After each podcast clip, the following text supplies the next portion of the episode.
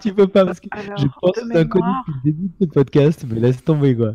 Le Marcel Patulacci, je suis policier, officier de police, mais gardien de la paix avant tout.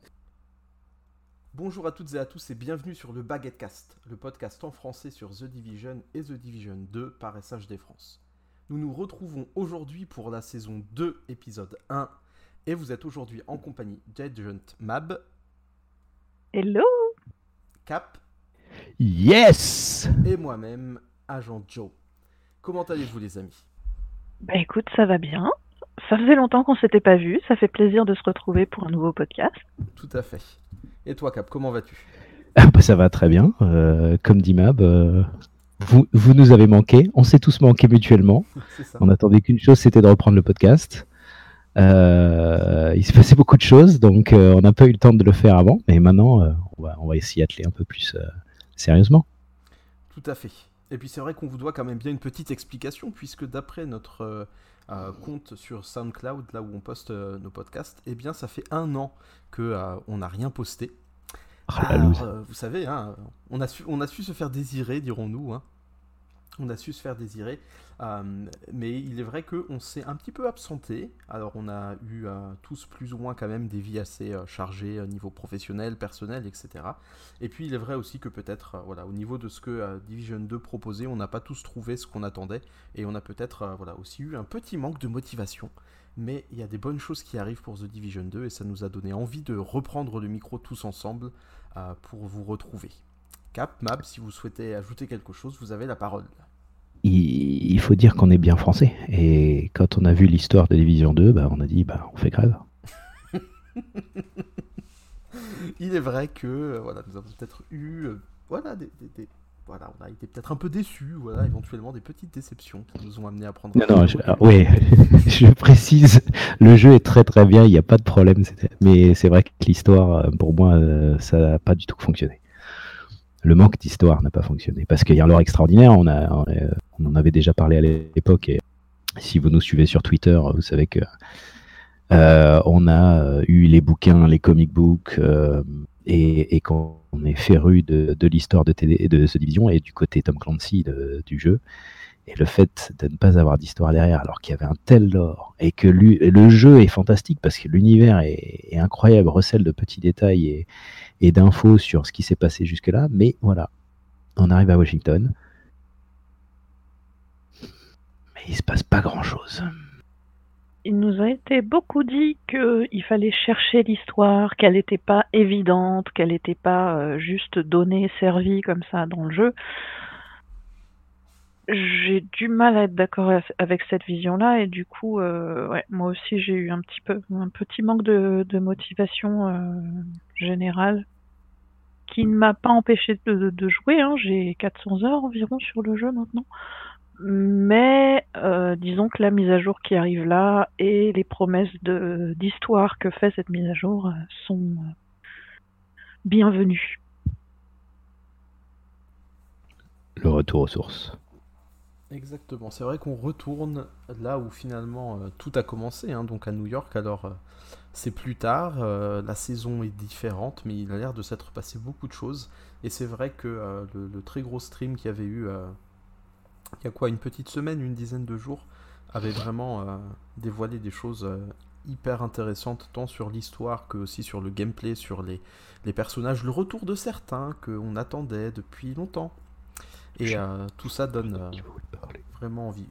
Oh, Cap qui nous dit qu'il ne sait pas de qui on veut parler. Ça alors? Non, je, ne vois absolument pas de qui vous voulez parler. Peut-être l'ennemi numéro 1 depuis la fin euh, de TD1. Joe Ferro Non. Le, le, blanc. Oh le blanc Oh le blanc J'ai fait une moue qui désapprouve. Mais c'est vrai qu'on attendait quand même tous d'avoir des nouvelles un peu plus conséquentes sur Aaron Kinner, puisque celui-ci euh, n'était pas spécialement euh, présent, euh, je dirais, dans le jeu de base de TD2, même s'il y avait des intels sur lui, et qu'on en parle un peu quand il y a le résumé un peu du 1. Vous savez, quand on récupère des intels audio qui présentent les personnages et tout, on a un peu d'infos sur lui, mais on le recroise pas du tout. Dans, dans TD2 Vanilla, si je peux dire. Et euh, là, ça fait plaisir de savoir qu'il sera là et qu'il euh, il va y avoir des interactions avec lui. Ça, c'est, Je pense que je pense qu'on était nombreux à, à plutôt souhaiter que cette partie-là de l'histoire évolue euh, plutôt que de suivre euh, les intrigues euh, présidentielles. Je pense que, en tout cas moi, dans les discussions que j'ai eues, c'est ce que j'ai beaucoup retrouvé. Il y a, beaucoup de gens qui se sont demandé à la sortie de TD2, oui d'accord, mais et Kinner.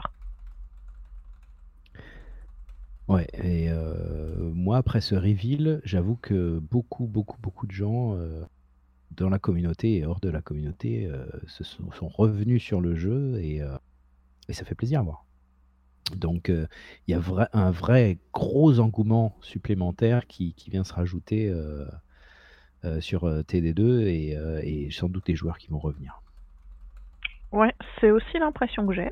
Et euh, donc, euh, c'est pour cette raison qu'aujourd'hui, le thème principal de notre podcast va être de discuter un petit peu de, des informations qu'on a eues sur euh, ce nouveau DLC donc, qui s'intitule Warlords of New York, donc les seigneurs de guerre de New York.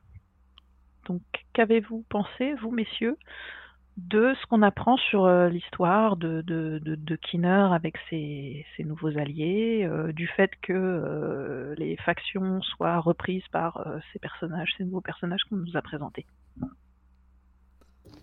Moi, je trouve, enfin, ce qui m'a plu, c'est que je trouve que ça tient la route. Ça me semble être un truc plausible. On en a parlé un peu entre nous plusieurs fois hein, sur Twitter, mais euh, moi, je trouvais que parfois il y avait des choses qui me semblaient pas très plausibles dans l'histoire de base de TD2, où j'avais un peu du mal à me dire bon, ça c'est vrai, genre les énormes drones là comme ça qui survolent d'ici et qui t'attaquent. Moi, j'ai du mal avec ça parce que j'ai du mal à trouver un sens, euh, euh, enfin, je vais pas dire logique, mais j'ai un peu du mal à m'imaginer ça dans la vraie vie. Je trouvais que Mhm. l'histoire de TD1 était vraiment intéressante parce qu'on se disait, bah ouais, en fait, c'est un truc qui pourrait arriver. Bon, alors, ça, euh, ça te semble moins crédible en fait. voilà, c'est ça, ça me semble moins crédible certains éléments qu'il y a de base dans l'histoire de TD2. Et en voyant par contre ce qui a été révélé sur euh, le DLC, sur l'expansion, je me suis dit, ben ça, ça semble crédible. Ça, ça serait, euh, ça serait possible que Kinner, avec des lieutenants à lui, qui, est- qui sont d'anciens agents qui sont devenus rogues, ben, qu'ils aient contrôlé une partie de Lower Manhattan, donc du sud de Manhattan, et puis qu'ils se soient alliés avec certaines factions. Moi je trouve que c'est totalement un truc qui marche dans la logique. Et, je trouve que du coup c'est super bien parce qu'en le voyant, je me suis pas dit mais c'est quoi encore ces trucs? Alors que le jour où j'ai vu euh, les mastodontes descendre de l'hélicoptère dans le trailer reveal de TD2, je me suis dit mais c'est quoi cette histoire en fait? C'est qui ces types? Les Black Tusk d'accord, mais euh, c'est quoi ces monstres en armure? Et du coup moi j'étais content, je me suis dit ben tout ça ça me paraît être un truc qui ouais qui fait sens en fait. Et, et ça c'est quelque chose qui m'a rassuré, je dirais. Parce qu'on a quand même retrouvé euh, quelque chose de plus proche de, de TD1. Alors comme disait Cap tout à l'heure, hein, on, on dit pas que le jeu en lui-même est mauvais, on a été déçu par l'histoire, euh, je dirais par l'histoire du jeu et par le fait qu'effectivement il y a tout plein de lore, il y a plein de bonnes choses dans les mécaniques de gameplay, mais l'histoire elle nous a pas trop semblé suivre, euh, je dirais en termes de qualité, l'histoire du 1, et là en voyant le contenu de l'expansion, je me suis dit on revient à ce qu'on avait dans TD1, et il y, a une- réflexion que je me suis faite en, voyant les trailers plusieurs fois, c'est que je me suis dit c'est ça ressemble à TD1, c'est la, la ville de TD1, on retrouve New York, mais en même temps, c'est TD2 aussi, sur les mécaniques, sur euh, les nouvelles euh, manières de faire euh, dans le jeu et tout. Et du coup, je me suis dit, ben, je crois que c'est ça que j'attendais. Si je peux rajouter là-dessus, euh, moi c'est une sensation que j'ai aussi, mais c'est une sensation que j'ai commencé à avoir avec euh, les mises à jour, euh, surtout celle du Pentagone en fait. Oui. J'ai trouvé que les missions du Pentagone et bah, Coney Island du coup aussi retrouvaient un petit peu cet esprit qu'on avait dans, dans le premier jeu. Et bien sûr, il reste des éléments, comme tu disais, qui sont un petit peu je vais pas dire que c'est pas crédible, mais qui sont un petit peu euh, étonnants parce qu'on est euh, dans une société qui s'est effondrée et euh, ces, ces Black Tusk ont des, ont des moyens absolument phénoménaux qui sont partiellement expliqués Mhm. assez rapidement quand même dans, dans Broken Dawn, donc dans le livre qui accompagnait la sortie de TD2, mais ça reste quand même un peu ouais, surprenant. Mais avec ces missions-là, il y avait quelque chose dans l'esprit de, Tom Clancy, dans l'esprit de, du premier jeu, qui qu'on retrouvait. Et euh, moi, j'ai été rassurée dès ce moment-là, en fait.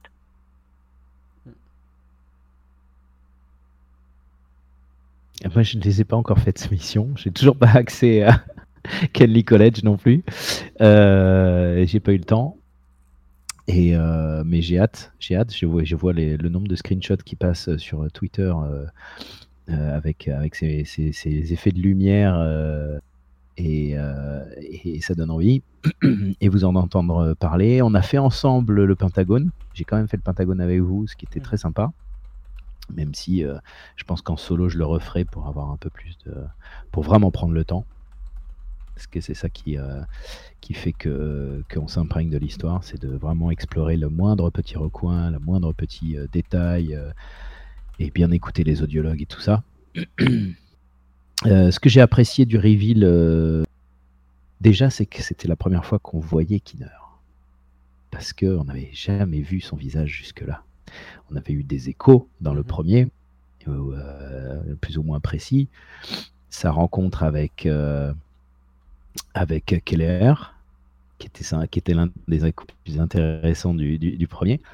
Et dans le 2, on n'avait eu que des audiologues de lui qui laissaient. Alors, savoir la connaît bien, ça, il n'y a pas de problème. Savoir la connaît bien. et, euh, mais enfin, enfin, on peut mettre un visage sur, sur ce personnage et, euh, et, euh, et, et, rendre le personnage vivant et enfin, enfin avoir un, véritable ennemi. Ce qui me manque encore une fois aussi dans TD2, c'est d'avoir euh, l'impression de me battre contre quelque chose. Parce que, comme dit Mab, les Black Tusk, ils arrivent comme un cheveu sur la, sur la soupe.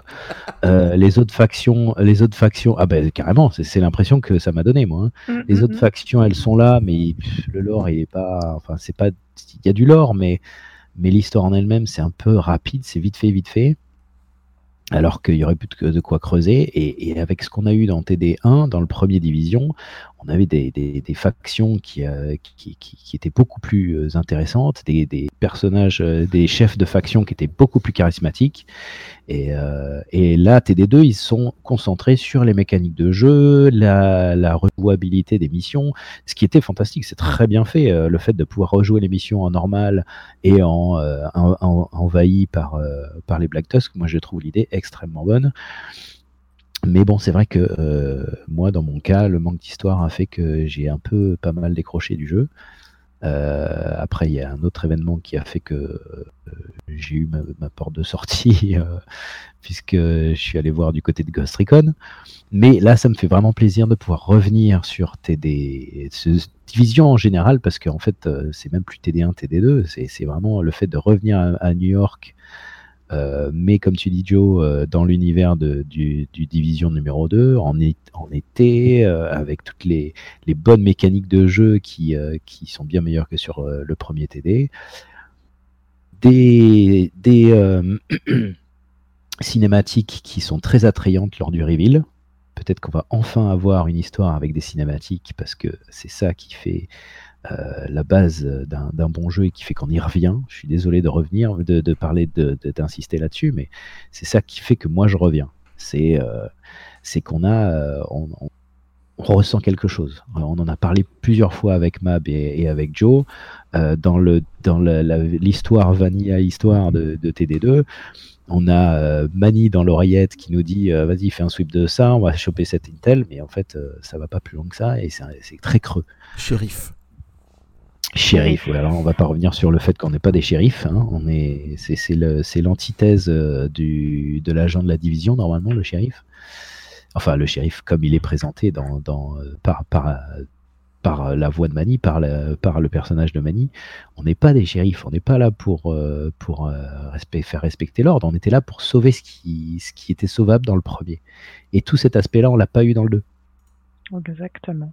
Voilà. Effectivement, Donc, c'est quelque euh, chose qui m'a manqué aussi. Un petit retour aux sources ne fait pas de mal là-dessus, et euh, on en espère beaucoup. Euh, pour avoir, grâce à notre statut de, star player, pour avoir un, contact un peu plus personnel avec les gens qui sont derrière le jeu, et qui crée le jeu, que ce soit côté développement que côté communication, on sait qu'ils travaillent d'arrache-pied et qui n'ont qu'une envie, c'est de faire le meilleur jeu possible et on est à fond avec eux, donc on n'est pas là pour casser le jeu du tout. On n'est pas là pour être des fanboys non plus parce que c'est pas le but. Euh, c'est pour ça que euh, quand on dit que l'histoire ça manque, ça manquait. Après le reste était incroyable, donc euh, ça il n'y a pas de problème, on n'y retouche pas, on ne touche pas à ça. Mais voilà, on va espérer que qu'on aura ce qu'on veut quoi. Donc très plein d'espérance pour le pour le futur.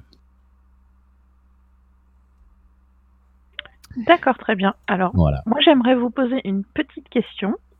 On a vu que euh, on allait revoir des personnages familiers pour ceux qui ont joué à TT1. Mhm. Donc notamment euh, Joe Ferro. Joe Ferro, non, certainement pas. Bien essayé, mais non, toujours pas. Il est passé au crématorium, le pauvre.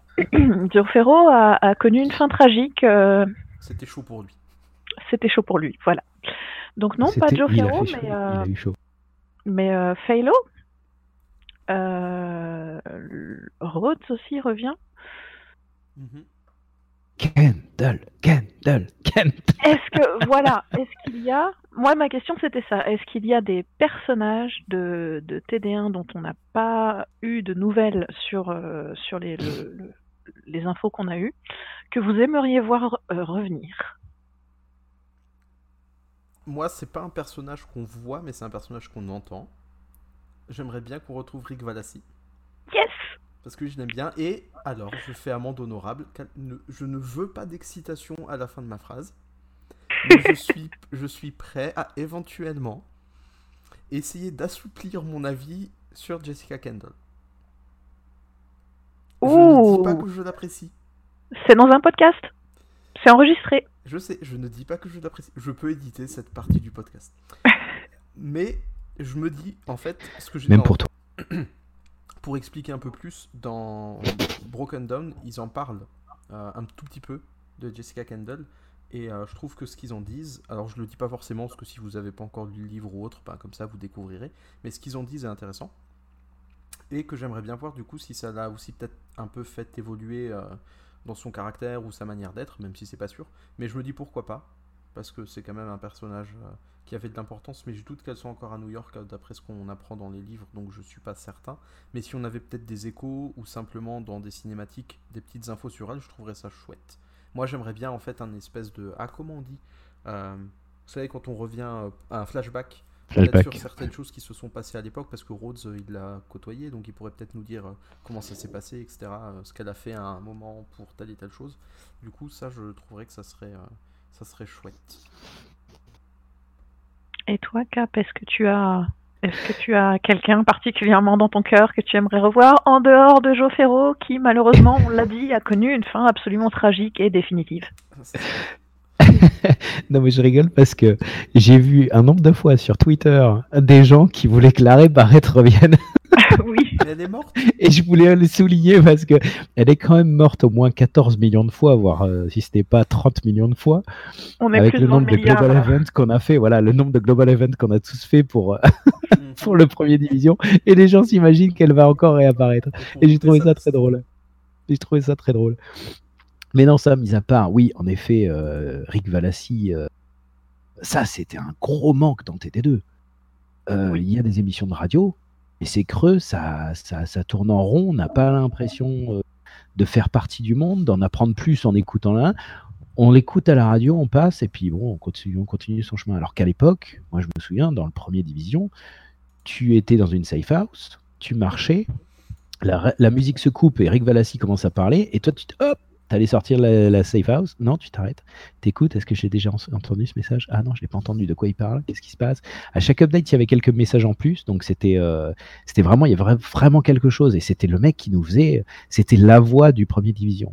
Les commentaires, le qu'est-ce qui se passe, comment ça on en est arrivé là, euh, le cœur et l'âme de, de New York était dans, dans, dans ce personnage. Et là, dans Division 2, on l'a pas eu du tout. En plus, dans les updates qu'on a eu euh, suivant euh, le premier division, euh, il y avait une petite histoire autour de lui, comme quoi il serait peut-être ferait peut-être partie du gouvernement ou on ne sait quoi. On, a commencé à se faire tout, un, tout un film, et puis là, dans le 2, on n'entend plus du tout parler de lui. Ce que je peux comprendre d'un point de vue développement et, essayer de tourner une page pour pouvoir après y revenir un peu plus tard, chose qu'ils qu'ils sont en train de faire avec Kinner. Mais, euh, mais voilà, c'était un gros manque et, et c'était vraiment dommage. Donc on va espérer. Après, j'ai pas de gros espoirs particuliers parce que je ne veux pas être déçu, comme j'ai été déçu de la, sortie de TD2. Donc j'attends de voir là où ils vont nous je suis pas, je n'ai aucune exigence. Euh, on, verra bien. Je suis assez content que Kinner soit là et qu'il soit personnifié et qu'on puisse enfin, euh, enfin. Euh, j'aime bien la, voie dans laquelle il mène. Il y a une petite, je, te rends la parole après, Joe. Il y a une petite théorie sur Internet sur, que j'ai que j'ai vue que je trouvais assez pertinente. C'est comme quoi dans Division 1, Kinner aurait tout fait pour que nous, on se débarrasse de tous les chefs de, de factions, pour que lui récupère les factions dans le 2 et que justement il récupère euh, les Warlords. En fait, c'est Warlord tout court au singulier, c'est lui le grand Manitou de New York. Est-ce que c'était vraiment ça? Je sais pas, parce que les plans de Kinner, on ne les connaît toujours pas. Avec le nombre de fois où il nous a rabattu notre caquet dans, leur, dans ses audiologues euh, en nous disant vous n'avez aucune idée de ce que je vous prépare, etc le fait, ça c'est une belle théorie. C'est une belle théorie qui m'intéresse, que je trouve pas mal. Voilà. Ça se tient. Euh, Et ça se tient on, on peut, on peut ni la, ni l'infirmer ni la, la démentir en fait. confirmer, pardon. Mm, mm. Et euh, c'est vrai que je l'avais vu tourner aussi et j'ai trouvé ça très intéressant parce que euh, du coup on se serait vraiment fait doubler, mais de toutes nos forces. Joe, tu voulais ajouter quelque chose? Oui, je voulais juste te dire, bah, de toute façon, que Kinner avait raison. Je plaisante, c'était pas ça que je voulais dire. Alors, euh, Joe, tu vas sortir de ce podcast? Allez, salut. non, allez, on t'écoute. Euh, Nous finissons le podcast à deux. euh, Baguettecast recrute. Exactement, envoyez vos CV envoyez par des messages des France. Euh, qu'est-ce que je voulais dire du coup? Oui, d'après vous, que... enfin, je vais traduire ma pensée un petit peu mieux parce que si je vous pose juste cette question, ça aura pas de sens. on a sauvé Tchernenko du coup dans l'épisode 3. On le retrouve pas spécialement à la Maison Blanche. D'après vous, est-ce qu'on va le voir un jour finalement à la Maison Blanche? Est-ce qu'il est allé ailleurs? Est-ce que Enfin voilà, comment vous, vous voyez un petit peu ça aussi euh, ben, Peut-être plus toi, Mab, aussi, parce que tu as pu faire la mission. Cap, quand tu l'auras faite, ben, tu pourras aussi euh, nous dire sur Twitter. Mais euh, qu'est-ce que tu as pensé aussi de la mission de, sauvetage aussi de, de Tchernenko finalement? Alors, j'ai apprécié la mission. J'ai apprécié ce que, ce que ça signifiait d'un point de vue alliance et, et comportement de Kinner, hein, comme, euh, mhm. comme d'habitude, euh, voilà, Kinner a fait du Kinner. Par contre, cette mission avait quelque chose de vraiment très étrange, c'est d'avoir enfermé Tchernenko en plein milieu d'un stade, mhm. dans une espèce de boîte en verre. C'était limite Aperture Science. Et du coup, je, ouais, j'ai pas trop compris la, la raison pour laquelle les Black Tusk auraient jugé pertinent de faire ça.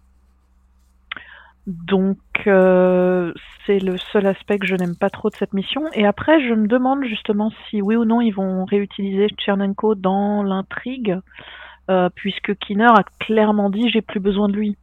Mm. Et que là, on part sur une intrigue qui est très centrée sur, euh, sur les actions de Kinner. Donc, je me demande si c'était pas juste un moyen de faire une transition entre TD1, entre enfin l'histoire principale de TD1, TD2 et TD2.5. Je j'ai pas l'impression que dans l'immédiat on ait des éléments qui nous permettent de penser que Tchernenko va être utile, visible dans la Maison Blanche ou visible où que ce soit en fait. Mais hmm. bon, après, euh, après éventuellement, il est virologue. Euh, on va, on va combattre quelqu'un qui, qui a quand même tué des gens avec euh, des, des virus. C'est ce que, c'est ce qu'on a appris dans le. Avec des armes bactériologiques. Dans le reveal avec des, voilà, avec des armes bactériologiques. Merci, je cherchais le, le terme exact. Et donc du coup, je me dis, faut pas complètement l'écarter non plus, puisque a priori lui, il est capable de, de, réfléchir à un moyen de contrer ce que ce que Kinner est en train de faire. Oui. Mais voilà. Et puis il semblait quand même euh, être animé de certains remords. Hein.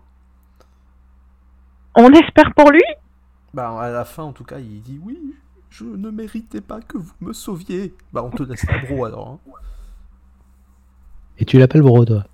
Bah, écoute, il Vitali, mérite pas. euh, Vitali, Alors- c'est le sang.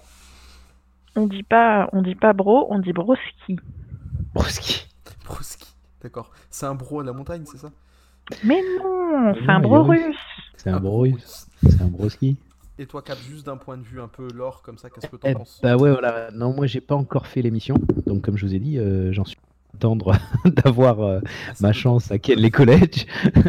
Donc, euh, ouais, non, non, le reveal était sympa. Euh, euh, comme dit Mab, c'était un peu surprenant parce que la cinématique était, telle qu'elle et à l'époque, on voyait pas encore que c'était Kinner. On se doutait que c'était Kinner, mais on n'a pas vu Kinner. Il était resté en flou dans le fond de, la cinématique. Les Black Tusk en plein milieu de nulle part, un grand espace vide avec Tchernenko dans une espèce de d'aquarium comme ça là. Ils veulent en venir où là? Il y a un peu, on revient sur ce que tu disais tout à l'heure, Joe, avec les- l'énorme drone qui Mhm. passe au-dessus des trucs. On, on se croirait dans, ils, ils font un peu du Skynet là, Mhm. donc ils s'éparpillent un petit peu. Mais bon, c'est pas le but. Euh, je, j'ai juste un truc à dire qui n'a rien à voir avec euh, le, le- le jeu en lui-même, Mhm. l'histoire de Warlords. C'est plus le côté, parce que je vais encore, je vais encore être négatif. euh, c'est décidément, euh, je commence assez, négativement la nouvelle saison, mais euh, j'ai un, souci avec la com qui s'est développée autour de ça. C'est-à-dire que euh, ils ont tellement freiné, freiné, freiné les informations. Et nous, on en attendait tellement d'avoir cet épisode 3 parce qu'on savait qu'on retournait à Coney Island. On fait Ah, ça y est, on retourne aux sources, ça va être trop bien et tout. Et là, qu'est-ce qui se passe? Euh, euh, La com se concentre sur Warlords of New York. Et du coup, l'épisode 3, bah, euh, il On passe complètement à l'as. Il a été dispo pour euh, les, les personnes, les joueurs qui avaient le Year One Pass. Il a été dispo juste au moment, euh, juste le lendemain de la com, de la, du reveal, je crois, quelques heures après Oui, et une semaine après pour, les, pour tous les autres joueurs. Et, euh, et, et- et- c'est comme si on nous arrachait ce côté euh, enfin on retourne à New York. Alors qu'il aurait dû justement se, être utilisé comme une transition, une passerelle vers Ah, regardez, Year 2, New York, les gars. Ce que vous vouliez, ce dont vous avez rêvé, on vous le donne sur un plateau. Et, euh, et c'était la transition parfaite. Non, là, il nous, il nous donne tout d'un coup et, euh, et on en oublie l'épisode 3 complètement. Alors, euh, bon, l'épisode 3 visuellement a l'air absolument splendide. Euh, je, je- dirai peut-être plus la prochaine fois quand je l'aurai fait. Mais bon, c'est, juste la, des décisions qui ont été prises qui me paraissent un peu, d'un point de vue joueur, un peu, un peu bizarre, un peu décevante. C'est, dommage, c'est dommage. Ça, Voilà, après, euh, ça donne l'impression en fait que euh, la totalité de l'histoire de The Division 2 était juste une, un prélude, une introduction euh, à ce qu'on va avoir là. Moi, l'impression que j'en retire de cette façon de communiquer et du fait que euh, tout tombe comme ça juste avant l'épisode 3, c'est de nous dire ouais non mais l'épisode 3 c'est juste une intro, mais en fait tout ce que vous avez fait jusqu'à présent c'est juste une intro, ça n'a pas vraiment d'importance. Et je suis d'accord que c'est sûr, les gens ont été très excités du coup, très euh, enthousiastes à l'idée de, savoir qu'ils ont euh, ce, cet épisode qui tombe là et quelques semaines après le- l'expansion. Mais je sais pas, pour moi c'était pas la bonne façon non plus de, de, de procéder. J'aurais vraiment préféré que qu'on soit euh, qu'on ait, qu'on ait le temps de, de, de, de, s'imprégner de cet épisode tranquillement et que euh, les nouvelles ne tombent pas tous, toutes d'un coup comme ça et n'écrasent pas complètement cette, euh, ce dernier épisode parce que bon, il y a un travail fabuleux qui a été fait euh, tant sur le tant sur le, le, level, le level design, l'éclairage, le, le contenu de l'épisode en soi, l'histoire, tout ça. Il y a beaucoup d'efforts qui ont été, qui ont été faits pour, ces, pour cet épisode, ça se voit, c'est soigné carrément. Mais ça passe un petit peu à la trappe du coup. Malgré le fait que ça, ça génère une excitation, que ça génère euh, une, une, une- une- une bonne transition, Mm. ça, quand même, euh, fait perdre un petit peu de son charme à mes yeux euh, à cet épisode pour, euh, pour la plupart des joueurs, je pense. Joe, tu voulais ajouter quelque chose? Oui, alors une des premières choses, moi j'ai pas du tout été gêné par l'espèce d'aquarium, comme vous dites. C'est marrant parce que je me disais, je me disais justement, mais en fait ça fait très Black Tusk moi, non, mais c'est vrai, moi ça m'a pas tellement choqué parce que je me dis, ils ont un arsenal de trucs. Alors, bien sûr, il n'y avait pas euh, le petit symbole partout comme ils le font tout le temps, euh, à, mettre leur symbole partout. Jusque sur leur toilette. Jusque sur le papier WC. mais euh, enfin voilà, moi perso, j'ai pas été trop choqué par ça parce que je me dis qu'en termes de moyens qu'ils possèdent, ça me semblait aller un peu plus loin. Il y a une chose qui m'a choqué, c'est que dans l'aquarium, il y a des toilettes et je me suis dit, le pauvre, il pouvait même pas faire ses besoins sans qu'on le voit. Alors désolé, c'est sans doute une réflexion assez ridicule. Non, mais c'est une prison. Mais moi, c'est ce que ça m'a. Une prison. Il y a, y a plein de, y a de séries télé, de films où c'est très science-fiction, où en effet, euh, tu vois par exemple pour euh, pour ne citer que euh, les Avengers, on voit Loki quand il est en prison, c'est il a une grande baie vitrée, on ne voit que lui et pourtant il dort là, il mange, il vit et aux toilettes. Hein. Et je pense que même si c'est un dieu, il va quand même aux toilettes. Je pense que ton exemple est super pertinent, puisque ben, moi déjà j'ai regardé tous les Marvel, et puis je pense que c'est peut-être aussi pour ça que j'ai pas été trop choqué, parce que je l'avais déjà vu dans d'autres univers où il fallait accepter une part un peu qui aille euh, plus loin que, que le réel, je dirais. Mais moi ça m'a pas choqué venant des Black Tusk. Euh, après, je, moi, ce que j'aimerais savoir, c'est comment Aaron Kinner il a fait pour le garder tout ce temps comme ça, où est-ce qu'il était, qu'est-ce qu'il faisait, enfin, qu'est-ce qu'il faisait, on, le sait à peu près, mais euh, j'aimerais bien savoir comment ça s'est passé là, ces 7-8 mois, euh, plus ou moins, où il avait Tchernenko avec lui. Ça, c'est un truc que moi, j'aimerais bien qu'on creuse dans les échos et tout ça. Bah, j'ai l'impression qu'il a souffert d'un certain syndrome de Stockholm quand même. Ah quand, tu écoutes les, les, les, les, logs audio qui se trouvent à, Coney Island, c'est. Bah, ça arrive souvent. Hein. Enfin, j'ai lu des fois quelques témoignages de ça, justement, mais euh, où effectivement, après, euh, quand il y a quand même cette proximité, il y a quand même euh, un espèce d'attachement qui est quand même un peu morbide en lui-même, hein. mais de syndrome, comme tu dis, de, de Stockholm. Et sinon, donc oui, moi, j'étais pas trop choqué par ça. Et par contre, c'est vrai que il y a eu l'épisode 3. Alors, je pense en fait, si, je pense que si tout est un peu noyé les uns dans les autres, c'est que en fait la mise à jour TU8 qui arrive plus le DLC, c'est tellement énorme par rapport au jeu que voilà qu'il l'ait voulu ou pas, même si ça semble ça semble un peu volontaire de, de mettre les choses sur l'expansion plus que sur l'épisode 3 aussi parce que l'expansion c'est le début de la deuxième année économique de TD2 donc euh, bah, d'une manière très euh, mercantile, je dirais, même si je suis pas du tout un expert, ben, euh, c'est aussi important pour eux de le pousser pour arriver à le vendre. Et puis je pense que c'est un très bon contenu sur ce qu'on a vu, donc euh, je pense qu'ils ont raison de faire ça. Mais voilà, moi j'ai pas été. Je, pense que voilà, c'est vraiment que ce qui vient est tellement énorme que bah, il pouvait pas vraiment. Ça pouvait pas être vraiment trop équilibré. L'épisode 3 et une petite passerelle en termes d'histoire pour retourner à New York, ça, ça valide le pourquoi est-ce qu'on retourne à New York. Mais euh, je pense qu'effectivement, ça aurait peut-être mérité un peu plus d'exposition.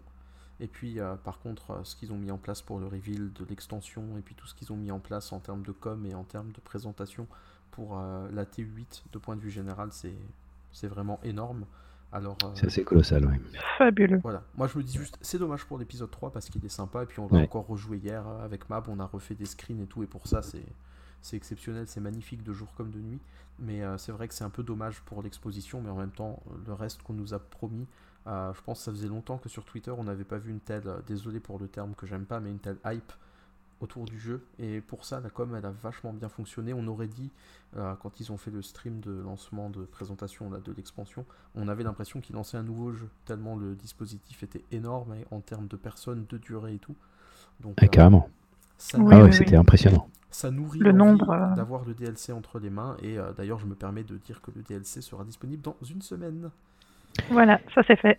Effectivement, les, les moyens euh, employés, le nombre de, de, développeurs invités à parler, le, la quantité d'informations lâchées ce soir-là. J'ai écouté Bombshell Jackets récemment, c'est un podcast anglophone pour ceux qui ne le savent pas sur The Division. Et euh, Tinks disait que euh, ses notes étaient euh, partaient dans tous les sens. j'ai vu, euh, j'ai, j'ai vu Bon Diesel, qui est, qui est un autre euh, personnage de la communauté anglophone, qui, euh, qui ramait pour essayer de résumer complètement le, tout le contenu de ce qui se disait. Ça a duré, ça a duré trois heures, quelque chose comme ça. Le, le post-show. le post-show a duré plus de deux heures et demie, et plus le, le, show en lui-même, ah, bien peu au-delà des trois heures. C'était massif, hein, et pourtant. Et, pourtant, on était déjà. Excuse-moi. Non, vas-y, vas-y. On était déjà au courant de, de, toute la partie technique, euh, le, le, Gear 2.0, entre guillemets, donc les changements, les modifications qui vont être apportées euh, au, au, système de loot, etc. Et malgré ça, malgré ça, ça, il y avait encore une foulitude d'infos euh, à partager, donc ça, c'était vraiment très très bien fait et bon, aussi digeste que ça puisse l'être avec la quantité d'infos partagées, mais c'est sûr qu'on peut pas leur enlever qu'ils ont fait un excellent travail de ce côté-là. Et euh, il faisait plaisir à voir. Et il faisait plaisir à voir. Et il faisait plaisir à voir. C'est ça qui ils étaient vraiment excités eux-mêmes du boulot et de pouvoir le présenter et de voir.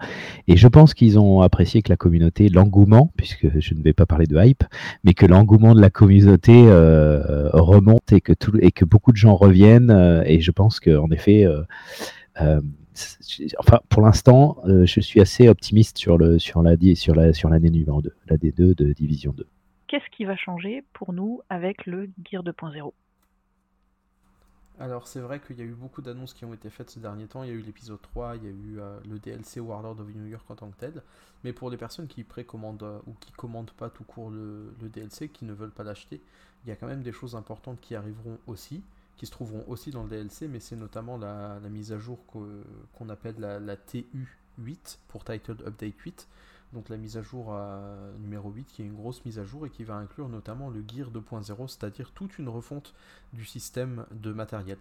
Le, je, dirais la, conclusion un peu de la première année euh, de TD2 pour les développeurs, c'est quand même de dire que d'une manière assez générale, quand on loot des pièces, il y a allez, j'exagère à peine les chiffres, mais 99% du temps où les pièces sont pas bonnes et on les garde pas, ou alors on les garde parce qu'il y a juste une stat qui est intéressante et puis on veut recalibrer avec plus tard.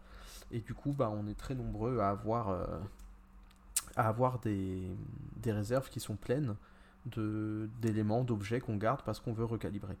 Et du coup, euh, bah, il y avait peu, euh, il y avait peu de fun entre guillemets à, faire des missions ou autres, à des activités et puis à looter du matériel parce que la plupart du temps on ne garde pas et il il nous intéresse pas. Donc les développeurs ont reconnu qu'il y avait un problème de ce côté-là, ils ont réfléchi du coup à un système qui soit retravaillé. Alors c'est trop, c'est trop important pour le résumer euh, d'une manière, enfin pour le, j'allais dire pour le résumer d'une manière complète, mais si je dis tout, c'est plus un résumé. Mais vu que c'est une grosse mise à jour. Je vais essayer simplement de donner les points importants. On a fait aussi des posts sur, euh, sur notre compte Twitter et puis euh, j'avais fait une vidéo euh, YouTube aussi sur notre chaîne qui en parle, donc vous pouvez aussi retrouver ces supports-là. Mais en gros, maintenant, il va y avoir un, travail va être fait sur, a été fait même, sur, euh, sur le matériel. Donc il y a certaines marques de matériel qui vont disparaître, il va y en avoir des nouvelles. Euh, certaines qui étaient peut-être très orientées à dégâts comme le Wyvern vont être plutôt, d'après ce qu'on a vu en tout cas jusqu'à maintenant, vont être un peu plus orientées sur euh, tout ce qui est des compétences, etc.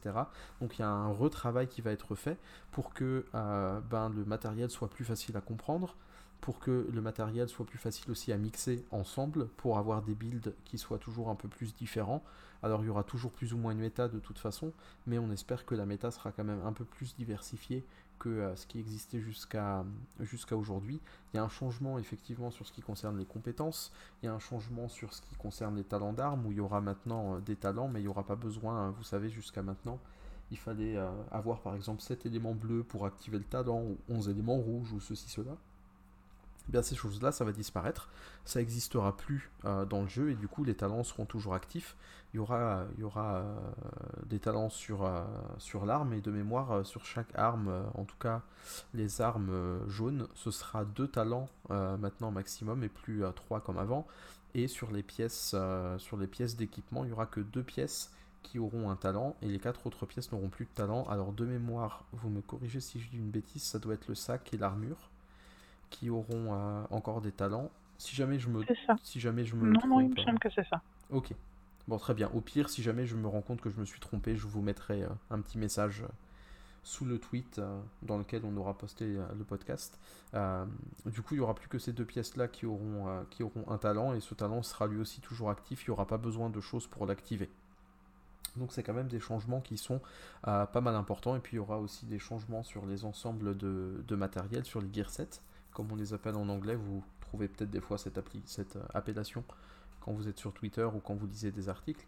Euh, il y aura aussi des changements à ce niveau-là, notamment il y aura des possibilités d'avoir un espèce de boost du, du bonus de pièces selon certaines dans certaines circonstances, un boost qui sera très court, mais qui par contre sera un boost vraiment important. Ça aussi, on l'a traité dans notre vidéo euh, de présentation, donc je vous mettrai le lien aussi euh, en dessous de, ce podcast pour que vous puissiez regarder un peu plus en détail. Mais en tout cas, il y a un, gros travail qui est fait, euh, qui est fait là-dessus. Et il y a aussi quelque chose de très important, c'est que vous savez maintenant, lorsque vous lootez une pièce, vous avez des valeurs, mais vous savez pas vraiment est-ce qu'elles sont proches ou loin des valeurs maximales que la pièce peut avoir.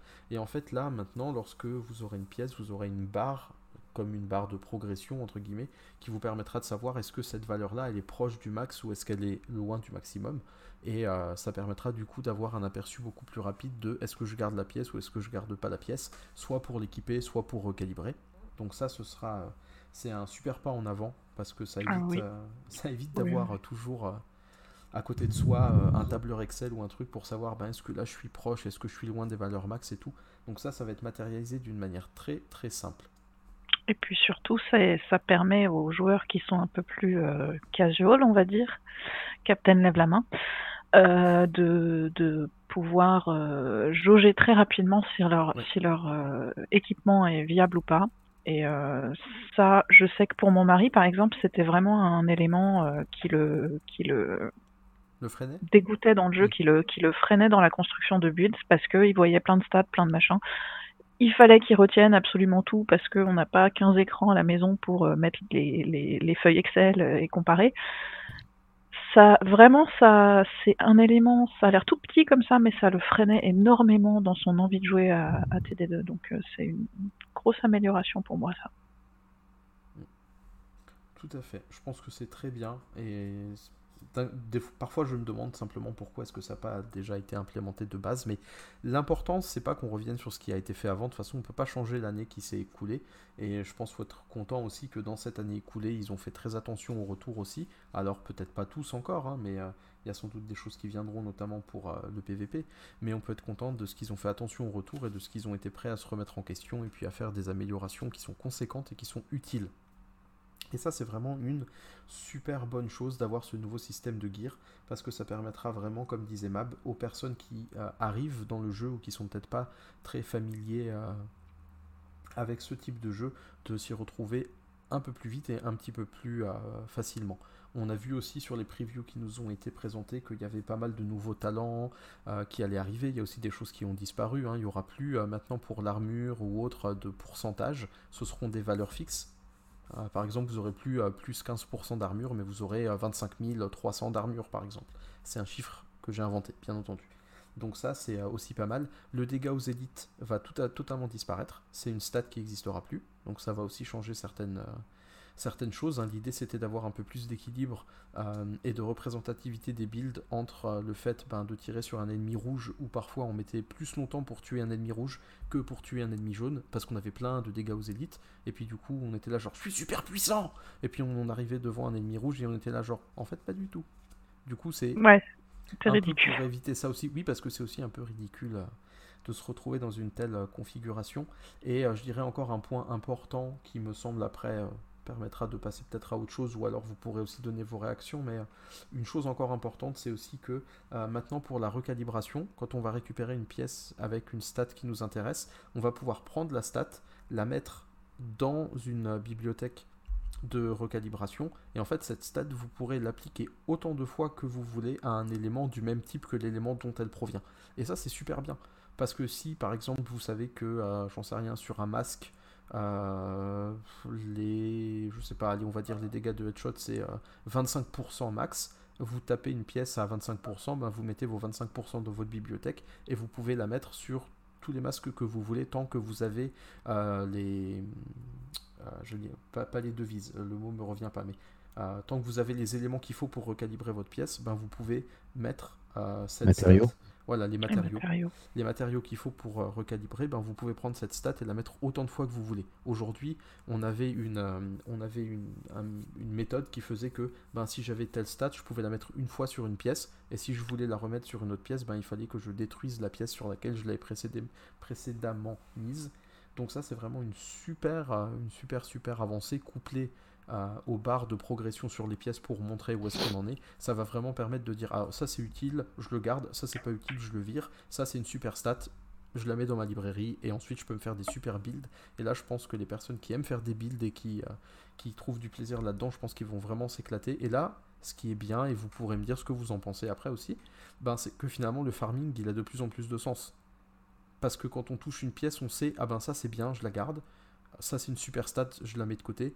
Et on peut se dire vraiment, bah là je suis pas loin du max, mais je veux vraiment avoir le max. Parce que je pourrais encore optimiser mon build si j'ai le max, et du coup ça va donner envie de rejouer, de rejouer, de rejouer, et en plus de rejouer des missions dans des difficultés toujours plus importantes, parce que ça devrait aussi augmenter le taux de, drop avec des, avec des bonnes stats. Du coup, finalement, je pense que là ils ont trouvé un super truc pour faire que les joueurs restent sur le jeu et continuent de bosser le jeu, c'est qu'il y aura toujours des choses à récupérer. En plus, on va avoir un increase si on prend le DLC, on va avoir une augmentation pardon, du, niveau jusqu'à 40. Du coup, des stats aussi qui seront toujours plus hautes. Et puis ensuite, il y aura aussi euh, des points SHD qu'on pourra donner dans telle ou telle catégorie sur les dégâts, la santé, le skill, etc., les compétences. Donc ça permettra encore de se booster. Et finalement, le jeu donne une certaine impression de euh, jamais finir en réalité. Et ça, je trouve que c'est super pour donner envie aux personnes de rester et, de, continuer sur, euh, sur le jeu. J'ai surtout vu comment il tourne. Euh, pardon, ouais, il est... désolé. je suis totalement d'accord avec toi. Je trouve qu'il y a un, aspect de, de, construction qui est beaucoup plus présent que euh, avec le système qu'on avait actuellement. globalement, c'est un système qui est relativement moins complexe. Ça reste complexe parce que c'est un système de RPG, donc mhm, euh, et, que et qu'ils ont envie que qu'il y ait une vraie diversité des builds, mhm. mais euh, moins complexe quand même dans dans, dans l'approche qu'on peut en avoir mhm. en tant que débutant, par exemple et avec plus de possibilités. C'est, euh, ce sont des termes que, qu'a employé euh, Cylander, qui est un développeur chez Massive euh, qui s'occupe des 3C. Alors, me demandez plus ce que c'est les 3C, je ne me souviens plus. Caméra, contrôle et caractère. Caractère, voilà, j'avais plus le dernier. Et euh, donc Thailander, parle beaucoup de, de, du Gear 2.0 depuis le début, depuis que, que, les informations sont tombées. Et euh, moi, c'est surtout cette phrase-là que j'ai retenue de lui, c'est que c'est euh, plus facile à approcher, moins complexe, plus de possibilités. Plus intuitif, je trouve beaucoup plus intuitif, beaucoup plus intuitif, c'est incomparable. Euh, même sans l'avoir essayé, j'ai compris en fait comment vont, comment les pièces vont s'emboîter. Alors que euh, je me souviens que quand ils ont présenté les, les premiers éléments de gameplay dans euh, le stream à l'E3, bon déjà moi j'étais à l'E3 donc j'avais pas du tout des infos en même temps que vous. Mhm. J'avais beaucoup, c'était différent on va dire. Mais j'avais rien compris. Hein. On va pas se mentir, c'était très complexe et c'était euh, la perception que j'en avais, c'est que c'était inutilement complexe. La bibliothèque de stats, euh, moi, je trouve ça absolument génial. Euh, je trouve ça génial parce que c'est plus facile pour recalibrer, mais aussi parce que ça veut dire qu'on a un truc en plus à collectionner. Et personnellement, bah, j'aime bien collectionner des trucs, donc voilà. Voilà ce que j'en retiens. Cap, la parole est à toi. Euh, ouais, non, ça a l'air beaucoup plus simple. Il y avait trop de stats, comme tu disais, et puis elles étaient toutes basées sur le RNG, donc sur l'aléatoire. Donc pour, euh, pour pouvoir avoir ce qu'on voulait, c'était euh, juste impossible. C'était bon que pour les, les hardcore grinders qu'on connaît, ou qu'on ne connaît pas, mais nous ne sommes pas tous. ce que j'aime bien, c'est qu'en effet, on peut sauvegarder pour le plus tard, et ce que disait Joe sur la progression. Euh, le nouveau système de progression pour le personnage fait qu'on va pouvoir euh, sans fin continuer à augmenter les, stats qui nous intéressent de chaque personne, de chacun de nos personnages. Et ça, ça, ça, ça, ça c'est vraiment, vraiment sympa. On va pouvoir vraiment tourner vers ce qui nous intéresse. Euh, en mettant le RNG justement de côté parce que nous, c'est nous qui allons pouvoir mettre les points là où on veut. Et le côté RPG qu'on aime, que moi j'aime perso dans un RPG, c'est quand tu as monté un level et qu'on te dit voilà, tu as trois points de compétence, tu les mets où tu veux, à toi de choisir. Une progression comme ça va être beaucoup plus intuitive et, euh, et, on va vraiment avoir cette impression de progresser. Alors que moi, à la fin, j'ai l'impression de plus progresser parce que je ne faisais que looter les trucs qui m'intéressaient pas et euh, il y avait trop de RNG et moi qui ne peux pas jouer beaucoup et qui n'ai pas beaucoup de chance dans les jeux, ce qui n'est pas grave parce que je suis là pour me, détendre et m'amuser, bah, ça faisait un moment que j'avais pas fait évoluer mon build euh, TD2. Que je trouve aussi bien, et euh, on peut pas tout couvrir parce que c'est trop grand tout ce qu'ils vont faire, mais c'est qu'il y a aussi, euh, bah, il y aura l'augmentation du gear score qui va passer à 515.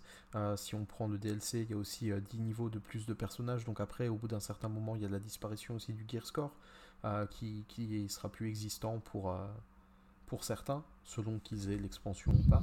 Du coup, tout ça, ça va vraiment aussi euh, aider à maintenir, je pense, le jeu en vie et puis à maintenir les joueurs dans l'envie d'aller euh, toujours plus loin. Donc, je pense que c'est vraiment une très bonne chose.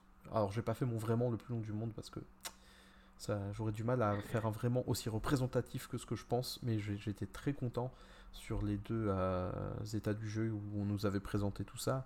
Et puis, euh, bah voilà, de, se dire que tout ça arrive dans une semaine seulement, rendez-vous compte. Bah, c'est vraiment super. D'ailleurs, euh, superbes états du jeu. Encore une fois, à ce niveau-là, communication impeccable, très claire, très facile à, résumer et à traduire. Même si beaucoup d'informations, mais. Même si beaucoup d'informations. Voilà. Mais accessible. Donc ça, très accessible. Euh, j'ai beaucoup apprécié parce que c'est vrai que pour moi, c'est pas toujours évident de devoir suivre l'état du jeu et en même temps le résumer dans un français à peu près correct, à peu près clair et à peu près en 280 caractères à chaque, à chaque tweet.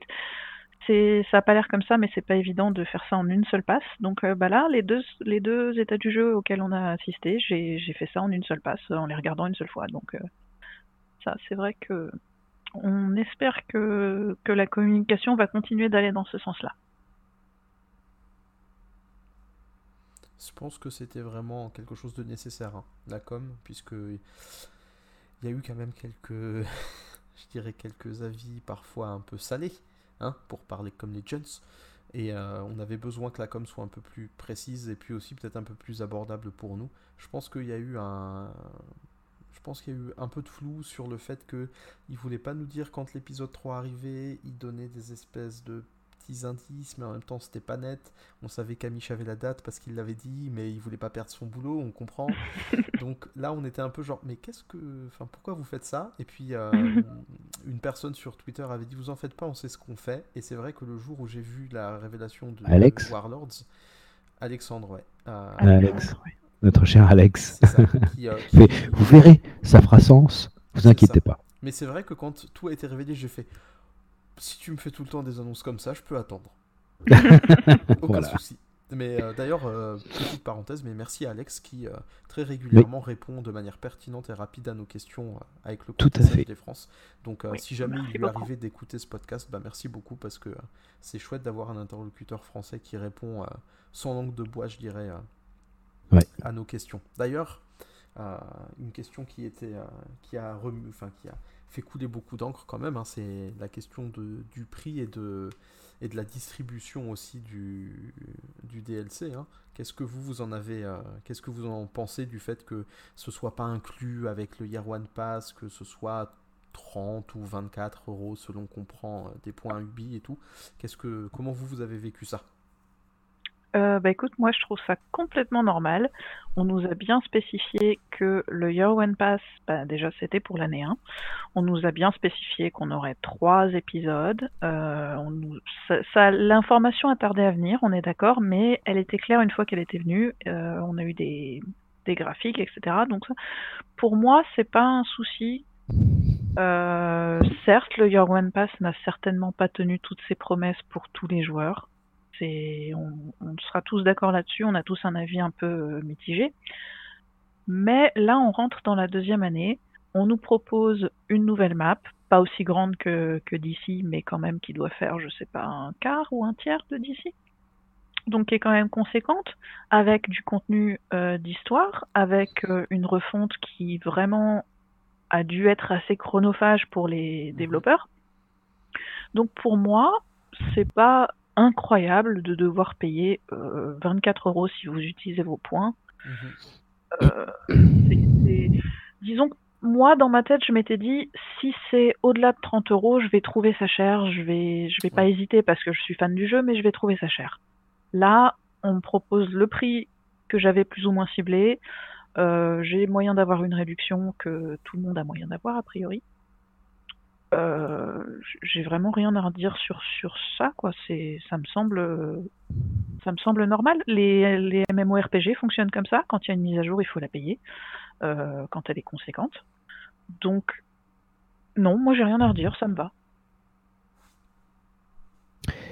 Moi j'ai, j'ai trouvé que c'était pas cher. Voilà parce que moi je sais, euh, encore une fois, notre statut, on est un privilégié, on connaît, on, a, on a le, de, pouvoir discuter plus librement avec euh, certaines personnes qui sont derrière le jeu et de savoir à quel point ils travaillent. Et quand je vois le boulot qui a été fait, et euh, je, si on prend un jeu, mis à part le MMORPG, si on prend un jeu, là on est à la moitié du prix d'un jeu. Avec les heures de jeu qu'on va passer dessus, parce que, comme tu dis, Map, tu as fait 400 heures sur la première année. Moi, je ne sais même pas combien d'heures je vais passer sur cette deuxième année, mais en rapporté au nombre d'heures, 30 euros, c'est rien du tout. Et quand on voit le boulot qui a été fait derrière, quand tu penses au boulot qui a été fait derrière. En plus, en effet, si on utilise des points Ubi, euh, Ubisoft Club, euh, on, peut réduire ça en dessous de 25 euros. C'est quand même vraiment pas cher pour une deuxième année qui promet d'être bien meilleur que la première d'un point de vue histoire et, qui va nous permettre de, prendre un plus grand plaisir, de revenir, de récupérer un plaisir qui m'avait manqué dans le deuxième. Moi, je, trouve ça, euh, moi, je m'attendais à plus cher. Personnellement, je m'attendais à 35, 40 euh, euros presque. Voilà. Après, euh, c'est sûr que ça rend le jeu vachement plus abordable à plein de, plein de, plein de gens et, et c'est une bonne chose pense que c'est aussi important de se rappeler, alors premièrement que ben, euh, Massive a pas dit le DLC c'est l'année 2. Donc de toute façon on peut s'attendre à des choses nouvelles en plus du DLC déjà. Parce qu'il y a eu un peu des crises. Euh, c'est euh, totalement inadmissible. Euh, on paye un Year One Pass. voilà. Bah maintenant, c'est l'année 2 et puis on nous donne pas les choses gratuitement. Mais bah voyons, ma bonne dame, qu'est-ce que c'est que ce bazar? Bah, en fait, c'est normal, gros. l'année 1, c'est l'année 1. L'année 2, c'est l'année 2, en fait. C'est l'année 2. Et puis il y a du boulot derrière qui est fait derrière. T'imagines pas le boulot qui a été fait Alors, moi, je peux comprendre qu'il y a eu des frustrations. Moi, le premier, j'ai été frustré par l'histoire, par plein de trucs. Euh, franchement, le, saut Division 1, Division 2, euh, ça a été un saut avec euh, une réception ratée et puis un faceplant, quoi. Donc c'est vrai qu'il y a des choses qui m'ont manqué. J'ai beaucoup joué, j'ai presque 500 heures de jeu, je crois, quelque chose comme ça. Donc j'ai quand même, j'ai quand même joué beaucoup pendant la première année du jeu. Donc je, vois bien les choses qui n'allaient pas trop et puis qui que j'aurais aimé, que j'aurais aimé voir être différentes. Mais je pense qu'il faut reconnaître que même si on a été déçu par certains aspects, euh, l'équipe a fourni un gros travail pendant tout le temps. Alors je sais si on est joueur PVP, on est sans doute super frustré et vous aurez sans doute envie de me dire bah non ils ont rien fait pour le PVP. Euh, mais je pourrais pas dire le contraire parce que c'est vrai que pour l'instant il n'y a pas eu grand chose. Mais s'ils ont fait des choses côté histoire et PVE, j'ai totalement confiance qu'ils feront quelque chose pour le PVP aussi. Et euh, du coup, je pense vraiment que euh, il faut bien réaliser que c'est une expansion, c'est une grosse expansion.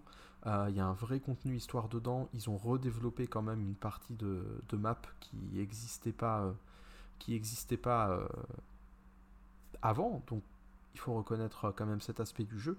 Et pour moi, 30, 30 euros sans points, euh, sans utiliser de points Ubisoft, ben, c'est tout à fait abordable, il me semble. Pourtant, très, sans me plaindre de ce que je gagne, je suis pas quelqu'un de riche, hein. je suis pas pauvre non plus, hein. je suis juste un, mec euh, lambda.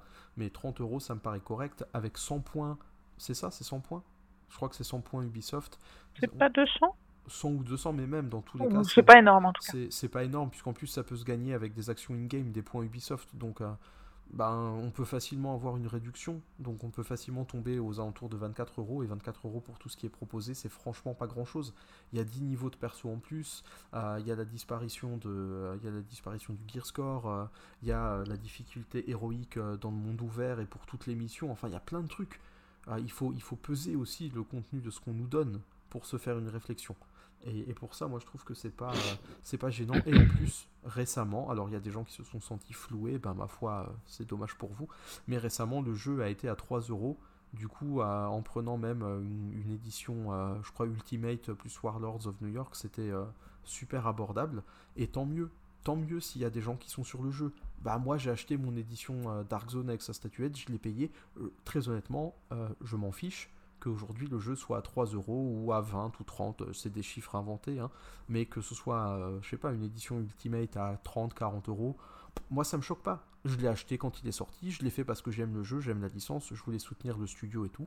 Ben ça me dérange pas que quelqu'un aujourd'hui touche le jeu à 3 euros, prenne l'édition à prenne le, DLC et puis qui s'éclate dessus. Si ça fait grandir la communauté et que ça va vers le bien du jeu, moi je suis absolument pas gêné bah, on va pas demander non plus à Massif de nous rembourser la différence. Il hein. faut arrêter à un moment de, de croire qu'on est dans, une, euh, dans un monde dystopique. Voilà, on a payé. Non, mais attends, euh, je, te coupe, excuse-moi, je te coupe, mais euh, la statuette de Mab, elle se paye, mon gars. Hein. Ah, écoute. Je ne vois absolument pas de quoi vous parlez. J'ai failli demander à Mab de, de, me la signer une fois quand elle De la signer, ouais. Alors, il faut qu'on fasse. Ouais. je voulais pas non, la je mettre. Sais pas. Non, mais je... je sais pas de quoi vous parlez là, vraiment. Désolé, je vois pas. Waouh. Waouh. Mais bon, ceci étant, je suis euh, complètement d'accord avec toi. Euh, c'est normal qu'au bout d'un moment, un jeu soit en promotion. Euh, on peut aussi dire que TD2 en avait besoin, je mhm. pense. Et je pense que ça n'aura que des conséquences positives, ne serait-ce que parce qu'il y a certainement des gens qui se sont dit, bah oui, mais moi, Washington, bon, ça me parle pas plus que ça.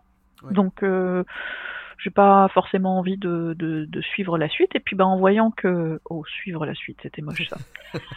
Mais bref, en voyant que euh, on retourne à New York, peut-être que ça va les intriguer un petit peu plus.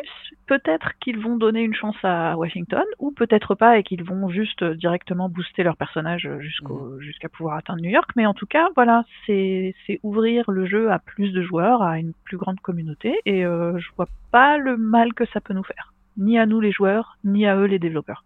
Et puis les devs, ça se paye, les gens de la com, ça se paye. Enfin, tous ces gens-là qui travaillent à améliorer le jeu, ben, ils ont le droit de toucher leur salaire à la fin du mois, même si nous, on a peut-être été déçus. Et euh, ben, il faut aussi que le jeu se, se, vende. Et si faire une promotion sur le jeu de base, ça permet à des personnes d'acheter le jeu et de prendre l'expansion, de se plaire et ensuite d'acheter la suite, ben, ça fera aussi de l'argent qui rentre dans les caisses de Massive et ça leur donnera aussi des possibilités de développement qui seront plus proches de ce que nous on désire. Donc il faut aussi voir, euh, je pense, à quelque chose de plus grand que juste ce qui se passe maintenant. Après, je peux comprendre hein, qu'il puisse y avoir euh, des fois peut-être un peu de, de, frustration ou de... Mm.